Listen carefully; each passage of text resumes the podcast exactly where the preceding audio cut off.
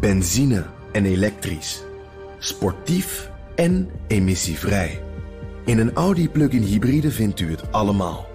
Ervaar de A6, Q5, Q7 en Q8 standaard met quattro vierwielaandrijving. Wat u ook zoekt, u vindt het in een Audi. Audi. Voorsprong door techniek.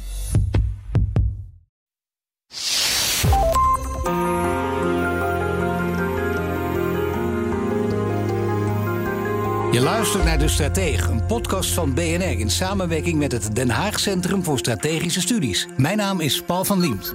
De spanningen tussen de Verenigde Staten en China lopen steeds hoger op in de Indo-Pacific. Intussen probeert de EU dit te sussen vanwege haar eigen economische belangen in de regio en natuurlijk ook zonder iemand tegen de borst te stuiten.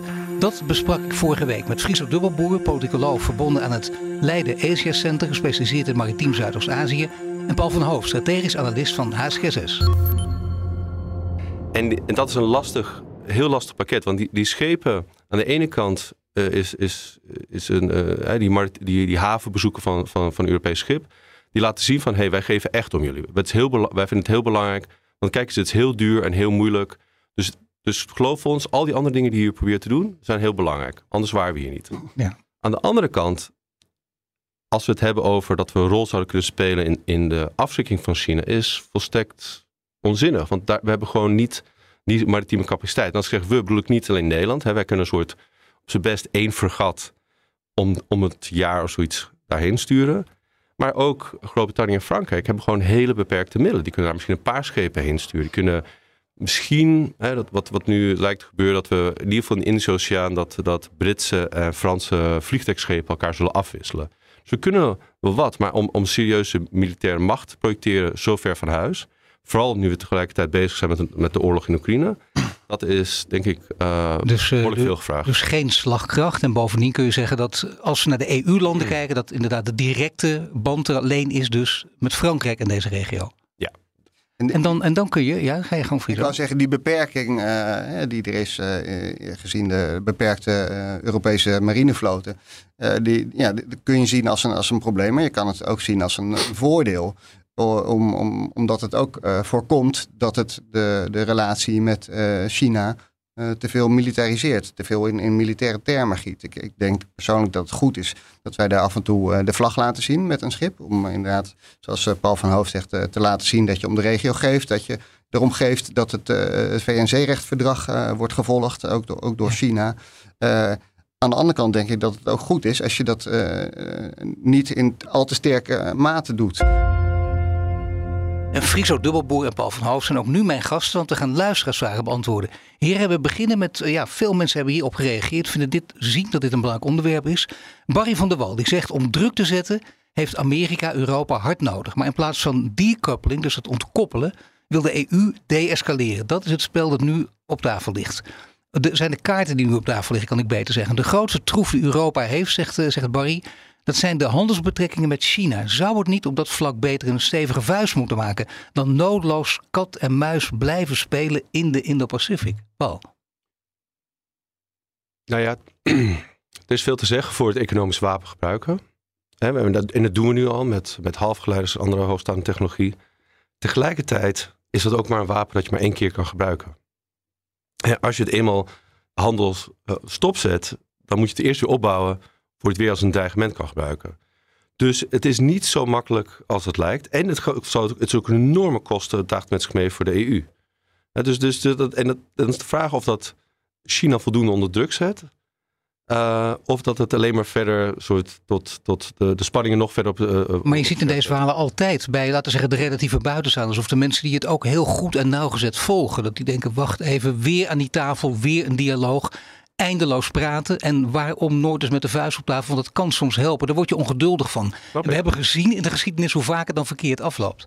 Maar ik vraag me af of er niet, of er niet al genoeg vuisten op tafel liggen in, uh, in de Pacific. Kijk, het is, het, is niet, het is niet alsof de VS niet duidelijk heeft gemaakt met alle militaire middelen die het al in de regio heeft, wat het van plan is te doen. Het is niet alsof het niet duidelijk heeft gemaakt in alle overheidsdocumenten van deze regering, van de Biden-regering en van de Trump-regering, dat China de belangrijkste dreiging is voor, voor de toekomst van de, uh, van de Amerikaanse hegemonie. Ja. Dat staat, dat uh, de, de, de Biden-regering heeft de National Defense Strategy, waarin dat stond, heeft gepubliceerd in maart vorig jaar. Dus een maand na de invasie van Oekraïne benadrukte Biden nog steeds dat China de belangrijkste dreiging was. Dus in die zin is dat al genoeg duidelijk op het spel. China kan ook begrijpen dat er genoeg economisch op het spel staat. Maar kijk, praten, praten doe, eh, het meest zinvol is om te praten met de staten waarmee je het niet eens bent. De staten waarmee je misschien tot een conflict kan komen. we, we, gaan bijvoorbeeld ook proberen te praten met China over uh, wapenbeheersing of strategische stabiliteit. Dan kun je zeggen, is dat nodig? Ja, want er is grote kans dat, dat, dat een conventioneel conflict tussen de VS en China uitmondt in een nucleaire oorlog. Daar zitten behoorlijk veel routes voor hoe je kan bedenken dat het fout gaat. Juist omdat ze ook niet met elkaar praten. De EU is, wordt nu gezien als iets onafhankelijker, in ieder geval niet met nucleair gebied rechtstreeks betrokken bij wat er tussen de VS en China gebeurt. En kunnen, daar, kunnen we daar potentieel een bijdrage leveren. Is het allemaal even sexy als soort stoer doen? Nee. Maar misschien is dat wel waardevoller. Want een oorlog tussen de VS en China laat alle oorlogen die we de laatste paar decennia hebben meegemaakt verbleken. Nee, ik begrijp het volkomen. Ik begrijp het volkomen. Maar Friso, ik wil toch graag van jou weten. En dat zie je ook vaak bij uh, dit soort conflicten. Jongeren kijken er anders naar. Dan speelt de adrenaline een rol. Die zullen ook misschien eerder roepen. Eindelijk een keer die gebalde vuist. Dat er iets gebeurt. Dat die wereldorde echt ook verandert. En dat we dit spel niet blijven spelen wat we altijd deden. Als studenten dat aan jou vragen. Wat geef je dan voor antwoord? Nou, ten eerste eventjes. Ik, ik denk dat de economische component wel al is gebruikt. We, we hebben anderhalf jaar geleden gezien dat, uh, dat Europa een, een, een het KAI-investeringsverdrag uh, in de ijskast heeft gelegd. In, in, in reactie op sancties vanuit China aan Europese parlementariërs. dus het speelt wel een rol inderdaad. En... Um, ja, en dan de gebalde vuist hè? Van, uh, van, laten we zeggen, de jonge generatie. Dat, dat zullen studenten, neem ik aan, af en toe wel eens zeggen. Ja, opmerken in een college, wat zeg je dan? Maar, maar bedoel je een, een, een uh, economisch gebalde vuist hier of een militaire gebalde Nou, misschien wel allebei. Maar ik denk eerder, ik begin met militair, maar economisch mag ook. Um, nou, in militair, we hebben het er al over gehad. De, de, die, die relatie is er niet op dit moment. Hè? En, en, en die potentie heeft Europa niet. Dus ik denk dat dat op dit moment op de korte en middellange termijn uh, duidelijk is. Uh, en dat dat dus ook niet uh, de ambitie moet zijn momenteel van Europa. En die economische vuist.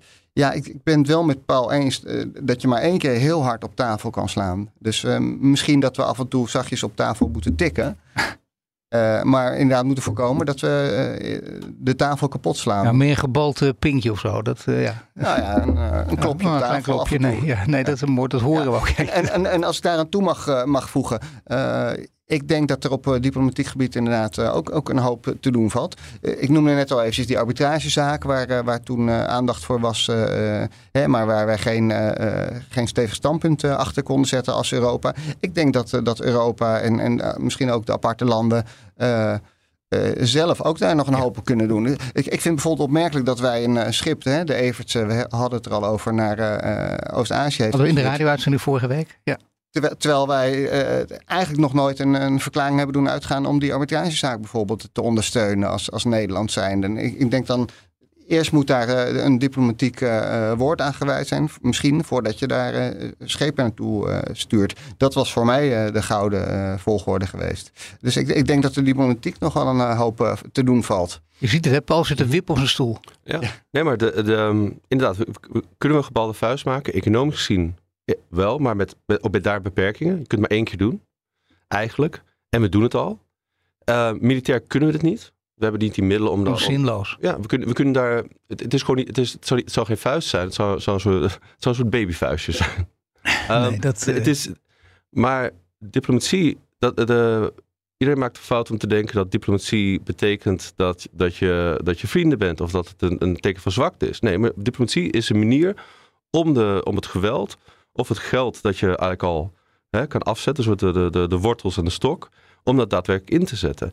En ik denk dat wat we wellicht nu met in China kunnen verwachten. Kijk, ik denk dat China ook verbaasd is geweest in het afgelopen jaar, jaar en drie maanden, hoe snel VS, Europa, Japan, Australië, Zuid-Korea, uh, Taiwan aansluiting op elkaar vonden hoe, toen het ging om de Russische invasie. En je ziet dat er in de afgelopen maanden, in ieder geval door denk ik, facties in, in Peking aansluiting wordt gezocht weer naar Europa. Er zit, er zit u begrip in dat, dat ze ook ons kwijt dreigt te raken. En dat, dat is nou precies wat je wil bereiken. Het gaat om het resultaat, niet hoe je er komt. En dan de vraag van een eh, blogaap die wil weten hoe zinvol en realistisch is een militaire rol van de EU in de Indo-Pacific. Afgezien van Frankrijk dat daar grondgebied en burgers heeft, daar hadden we het ook vorige week over. Of is het verstandiger om vooralsnog geen militaire dimensie aan onze relatie met China toe te voegen? Dus daar voorlopig ook maar van af te zien. En voorlopig, eh, dan heb je het misschien wel over de komende vijf of tien jaar. Friso. Ja, nee, we, we hebben er net al eventjes eh, aan, aan geraakt, hè, aan het onderwerp. Maar het is natuurlijk een, een cruciale vraag in dit verband, inderdaad. Ja. En uh, nou ja, ik, ik denk dat uh, die, die, militaire dimensie, die is er natuurlijk als je daar uh, een schip natuur stuurt. Um, ja, nogmaals, ik, ik, denk dat het goed is als je dat met, met heel veel voorzichtigheid inzet af en toe. Dat je aangeeft dat je daar belangen hebt. Maar ik denk zeker niet dat wij met een vloot daar naartoe moeten, bij wijze van spreken. Zouden we die al hebben om daar eens eventjes orde op zaken te stellen. Maar dat speelt niet, want die hebben we ook niet en dat gaat niet gebeuren. Hoe dan ook niet. Voorlopig niet, nee. nee. nee. En dat is misschien maar goed ook. Ja, kijk, wat, we, wat we wel hebben is. Kijk, de maritieme middelen die we hebben, we zouden veel kunnen doen om de andere delen van die hele route tussen Europa en Azië te beveiligen. En daarmee kun je druk weg, wegnemen van, van de VS. Dat is bijvoorbeeld iets wat waardevol is. Daar blijft er meer over om daarop te richten. Er zijn natuurlijk een paar militaire capaciteiten die misschien zinvol zijn daar. We hebben, je zou, de, hè, zou ons, al onze F-35's daarheen kunnen laten vliegen en dan daar laten opereren tijdens een conflict. Dat betekent dat er niks meer is in Europa, maar oké. Je zou een aantal onderzeeërs daarheen kunnen sturen, want dat, dat is iets wat, wat voor China wat moeilijker is. Onze oppervlakteschepen hebben weinig overlevingskans, denk ik, bij, als ze echt in de buurt van, de, van de, uh, China zouden komen. China heeft veel meer middelen daar dan ook de VS eigenlijk heeft. Maar de rest is, het heeft niet zoveel zin. Uh, nou, jij wilt er ook nog op reageren, Fries. Want er ligt een hele mooie vraag die we zeker gaan behandelen van Joachim Kamber. Joachim Kamber, echt een vaste luisteraar van ons. Die komt zeker nog aan bod. Maar jij, eerst, jij zit ook op je stoel te wippen, net als Paul. Het geeft aan uh, belang voor dit onderwerp. Nou, ik zat net te pleiten voor, voor uh, zelfbeheersing voor, voor, Europa. Ja. Um, ik, ik kan nog wel even zeggen dat ik los daarvan wel, wel pleit ervoor om, om inderdaad... we zitten nu in de nasleep van de Oekraïne-oorlog. En er gaat veel meer geld naar defensie. Ik zou toch graag zien dat er ook uh, daarvan een aanzienlijk bedrag gaat naar de marine. Want het is momenteel wel, wel erg karig. En uh, wij zijn op dit moment, vermoed ik, hè, is het ministerie zoekende naar een nieuwe partner voor de, voor de reis van een ander Nederlands marineschip naar, uh, naar Azië uh, in 2024. En er zijn er maar een beperkt aantal partners mogelijk. Zoals uh, Frankrijk, Engeland, Italië en, en Duitsland.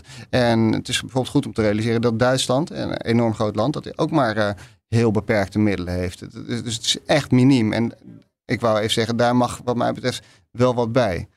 Nee, daar moet zeker wat bij, maar dat is... Um, er moet bij marine flink wat bij zelfs. Dus. Flink wat bij. Dus als je, als je een, we hebben in een rapport dat we hebben geschreven, een rekensom gemaakt van als je alles, alle schepen die marine heeft, moet je eigenlijk door vier delen. Want de rest is gewoon niet beschikbaar. De rest moet gerepareerd worden, uh, onderhoud. Uh, bemanning moet ook zo af en toe. Uh, maar dat wordt vaak vergeten, ja, mensen die het echt kunnen. Nou, en dat betekent dat wij op elk moment gemiddeld anderhalf fregat hebben beschikbaar. Ja. oh, daar moeten we trouwens alles, alles mee doen in het, in het Atlantisch gebied. Als we even... Dat is heel karig als je het zo omschrijft. Het is heel karig, maar het is voor de, de, de, de grote Europese landen, dus Groot-Brittannië, Frankrijk, nou, die hebben dan drie keer zoveel. Dat is niet, het is niet genoeg. Dus ook als we er bijvoorbeeld nu heel veel vergatten bij zouden bouwen, hebben we er nog steeds maar een paar. En weet je wat de grootste beperking op dit moment is? Zijn, nou, materieel is een beperking, maar we hebben ook gewoon te weinig bemanningen. Dus je, je hebt ook een lange termijn traject moet je ingaan om mensen te trainen, uh, of eerst te werven, dan op te leiden. Dus dit, dit is veel moeilijker. We kunnen, we kunnen niet binnen vijf jaar iets serieus doen. En ondertussen, China heeft de grootste scheepswerf, uh, bouwt de meeste schepen ter wereld nu al, al jarenlang. En dan zijn we bij de vraag van uh, Joachim Kemer. Want uh, let op, hij, heeft kennis van zaken. En dit is, dit is een heel interessante. Dit ziet u Japan een rol van betekenis spelen als tegenwicht voor China en Rusland. Gezien hun ambitieuze plannen qua maritieme opbouw en toenadering naar Zuid-Korea. En deelname aan Quad, dus Verenigde Staten, Japan, India en Australië. Of zegt hij, dat vroeg hij toe, of is een beperkte band met ASEAN een drempel, mede bemoedigd door hun historische verleden? Friso. Nou, ik, ik, zie die rol wel. Uh, de, de, de, de, vraagsteller die noemde al uh, de, de toenadering die, uh, die ze zoeken tot Korea. Ook belast ja. door, door de Tweede Wereldoorlog. Maar dat proberen ze nu opnieuw. Maar ja, Japan zoekt dus nu ook toenadering bijvoorbeeld tot de Filipijnen. En, en de Filipijnen zoekt ook toenadering tot Australië. En zo zie je eigenlijk een, een, een, een trilaterale uh, bondgenootschapje ontstaan. Uh, wat, wat overigens uh, veel meer te zien is in, in de, in de Indo-Pacific. Je ziet heel veel bilaterale, maar zeker ook trilaterale. En dus de Quad is een kwartet van, van landen die bondgenootschappen met elkaar aangaan. Dat zie je steeds vaker op dit moment. Dat, dat, dat, dat landen per drie nou ja, samen, uh, samenwerkingen opzetten. Bijvoorbeeld op het gebied van de kustwacht of maar zijn marine. het dan ad hoc of gelegenheidscoalities? Of is dit zo'n quad bijvoorbeeld? Of is dat toch uh, een lange leven beschoren? Nou, in het geval van, van eh, de Filipijnen en, en Japan uh, moeten we dat nog zien. Want dat is iets wat dit jaar uh, in gang is gezet. Maar uh, ik denk dat het toch wel een zekere structuur gaat krijgen als de situatie in het gebied niet verandert. Maar dan ook op Japan gaat het. Een groot land ook. En Japan betekent dus steeds, wat, wat, wat, wat Joachim wil weten, krijgt een steeds grotere rol letterlijk van betekenis. Jazeker. Om het heel concreet eventjes te maken. Japan is samen met de VS overigens de grootste leverancier van materialen voor de Filipijnse kustwacht en de Filipijnse marine. En met name de kustwacht krijgt uh, in het gebied, in de Zuid-Chinese Zee, uh, een steeds grotere rol, steeds groter belang. En dat geldt voor alle landen. En dat komt met name doordat ook China zijn kustwacht uh, steeds meer en steeds verder van huis inzet om dat gebied te controleren. Ja, precies wat, wat, wat Friso zei. Kijk, um, Japan heeft. Wat Japan nu doet, zou je eigenlijk eerder hebben verwacht. Alleen is er zoveel beperkingen binnenlands door de, door de erfenis van de Tweede Wereldoorlog. Ja. En dat betekent niet gelijk dat, dat, dat uh, Japan per pacifistisch is, maar een soort interne drempel. Um, alle militaire opbouw wordt door China, um, heeft, heeft veel meer betekenis met, met dat verleden. Maar ook hè, samenwerking tussen Japan en Zuid-Korea. Dat zou je eigenlijk al twintig jaar geleden hebben verwacht, 25 jaar geleden. Het gaat heel moeizaam. Er zijn nog steeds de, de, de, de, de, kwestie van de, de, de zogenaamde troostvrouw, dus de gedwongen uh, prostitutie, is nog steeds niet opgelost. Niet, niet tot bevrediging van iedereen. Uh, en dan heb je alle andere regionale problemen daartussenin hangen. Dus eigenlijk is Japan is, is de soort logische plek. Het is, het is een eiland. Het heeft uh, al, al het geld, alle technologische vaardigheden om dat te doen. En heeft eigenlijk ook natuurlijk al aanzienlijke militaire capaciteit. Maar de rol die het daarmee kan spelen, de uitbuiting daarvan, is veel moeilijker dan, dan, dan het eigenlijk zou moeten zijn door die uh, historische erfenis. Maar goed om hier nog inderdaad de geschiedenis ook nog even aan toe te voegen. Friso, wil jij nog hier een laatste uh, toevoeging bij maken? Ja, twee dingen eh, kort als ik mag zeggen. Ja, die terughoudendheid van Japan die is uh, inderdaad vergelijkbaar met, uh, met die van Duitsland hè, in Europa. Dat, dus dat, dat is een soort ingesleten terughoudendheid. Um, dat is Japan. Twee wou ik ook nog even Korea aanstippen. Want uh, Paul die zei net heel terecht dat, dat China uh, de vloot enorm uitbreidt. Enorme capaciteit heeft op dat gebied. Korea heeft ook een enorme ja. scheepsbouwcapaciteit. En, en daarom is Korea qua industriële capaciteit ook uh, bijna net zo belangrijk als Japan, denk ik, in de, in de toekomst. Ja, dat is ook iets zoals die, die scheepsbouw. dat, dan, dan kunnen we ook wat er in Azië gebeurt koppelen weer wat er in Europa gebeurt. De scheepsbouwcapaciteit van, van China, Japan, Korea is tientallen malen groter dan die van het eerste, dan volgende Europese land. En pak een beetje honderd keer zo groot als die van de VS nu is. Dus als je je voorstelt dat er, dat er een oorlog zou plaatsvinden, één naar de opbouw daartoe, zijn Chinese schepen misschien niet even goed, maar er zijn er wel heel veel en die vechten heel dicht bij huis. En als er een oorlog zou zijn die niet binnen een paar weken beslist is, en wij hebben, de, de, de, fout die iedereen maakt is dat oorlog heel snel beslist zijn, maar dat, dat gebeurt meestal niet. Nee. Zie, zie je nu Oekraïne. Ja. Dan wordt de vraag van wie kan het langste de, de oorlog voortzetten? En dan... Die heeft de langste adem, ja. Precies, en dat, dat is niet iets waar, waar, waar, daar geef ik China best goede kansen in. Maar dan zie je dus ook inderdaad dat Zuid-Korea en Japan daar ook veel, voor zou, veel meer zouden kunnen doen. Goed heren, mag ik jullie hartelijk danken. Paul van Hoofd, strategisch analist van HCSS, het Den Haag Centrum voor Strategische Studies. En Friso Dubbelboer, politicoloog verbonden aan het Leiden Asia Center, gespecialiseerd in maritiem Zuidoost-Azië.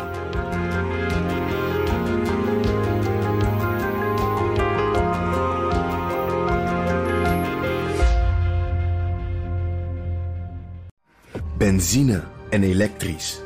Sportief en emissievrij. In een Audi plug-in hybride vindt u het allemaal. Ervaar de A6, Q5, Q7 en Q8 standaard met quattro vierwielaandrijving.